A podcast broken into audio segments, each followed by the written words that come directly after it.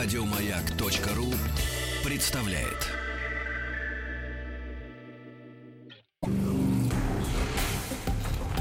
Объект 22. Эффект Стаховского. Это эффект Стаховского, объекты явления и процесса, получившие название в честь исторических или вымышленных персонажей. Я Евгений Стаховский, выпуск 14 «Мансарда». Мансарда – чердачное помещение под скатом высокой крыши, названное по фамилии французского архитектора 17 века Франсуа Мансара. Мансар был сыном плотника, поэтому в некотором роде изначально являлся продолжателем дела отца. Карьеру архитектора он начал в мастерской Соломона де Бросса, вошедшего в историю как э, создатель Люксембургского дворца. Первые самостоятельные крупные заказы Мансар получил от Гастона Орлеанского, и тут, в частности, можно вспомнить перестройку средневекового замка в Блуа, которая была столь масштабной и обходилась в такую сумму, что от услуг Мансара отказались после завершения работ в Северном крыле.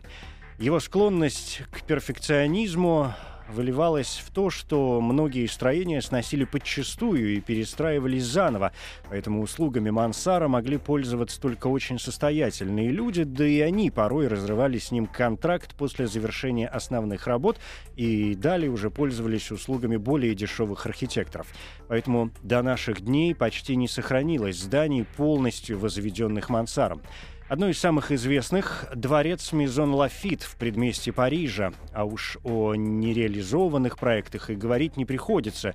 Упомяну лишь замороженный проект перестройки Лувра, да и знаменитый дворец в Версале оказался доверен главному конкуренту Мансара Луи Лево. Но завершать это грандиозное строительство выпало потомку Мансара Жюлю Ардуэну, который в честь деда взял псевдоним Мансар и при работе использовал планы предка.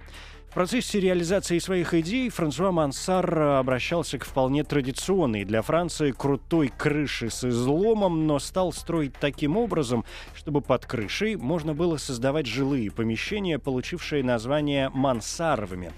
Впервые пространство под крышей для хозяйственных и жилых целей он использовал в начале 30-х годов 17 века.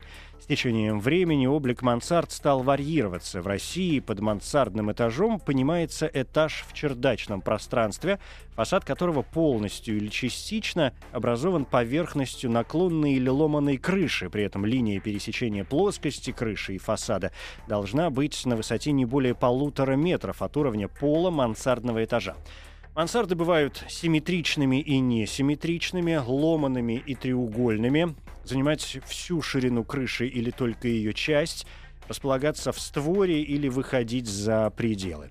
Несущие конструкции мансард могут быть металлическими, железобетонными и деревянными. Часто это зависит от нагрузки, которую может выдержать э, здание и согласуется с правилами пожарной безопасности. Отдельный вопрос – тепло- и гидроизоляция. Особенность мансарды в том, что теплый воздух поднимается вверх и, превращаясь в конденсат, выпадает на внутреннюю часть крыши. Плохо утепленная крыша будет упускать тепло, что нужно учитывать, помня о сравнительно тонких стенах мансарды. А зимой обильные снегопады могут создать дополнительную нагрузку на кровлю. К тому же счищать снег с покатых окон не очень удобно. Тем не менее, окна – одна из главных привлекательных составляющих мансард. Хотя существуют и обычные вертикальные окна, сейчас для мансард, как правило, выпускают специальные наклонные окна, которые позволяют свету проходить равномернее, и общая освещенность по сравнению с вертикальными окнами увеличивается приблизительно на 40%. Плюс при открытии мансардных окон образуются два воздушных потока, что позволяет проветрить помещение гораздо быстрее. Несмотря на все это, основным плюсом мансард остается возможность увеличить площадь жилого помещения. Эта идея в свое время получила в Париже широкое распространение, потому что власти собирали налоги с домовладельцев в зависимости от этажности. Но чердак этажом не считался. Поэтому денег за него не брали. Это позволяло и сдавать такие помещения не самым богатым гражданам, поэтому довольно скоро мансарды стали популярны у парижской богемы, художников, музыкантов, поэтов и прочего малоимущего населения. В России мансарды появились в XVIII веке в Санкт-Петербурге, но в основном представляли собой обычный чердак со всяким барахлом. В архитектуре того времени можно нередко встретить люкарны.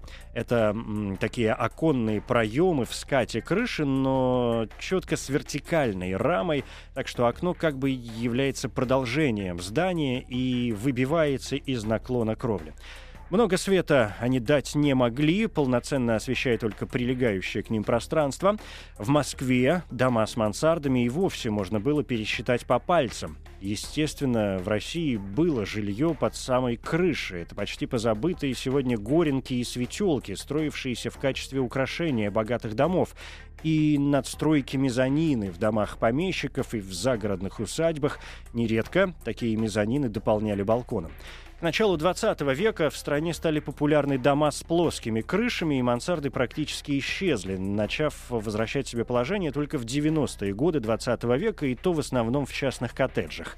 В европейских странах мансардные этажи начали повсеместно появляться в конце Второй мировой войны. Необходимо было срочно решать вопрос с жильем, по возможности быстрым и дешевым.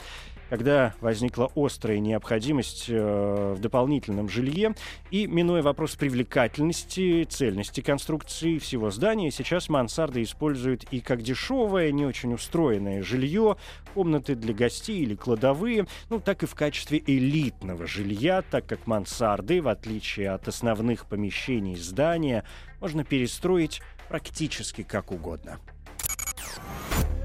Это эффект Стаховского, эмоциональная реакция, чувство удовлетворения, испытываемое от получения новых знаний, практическая польза которых не очевидна.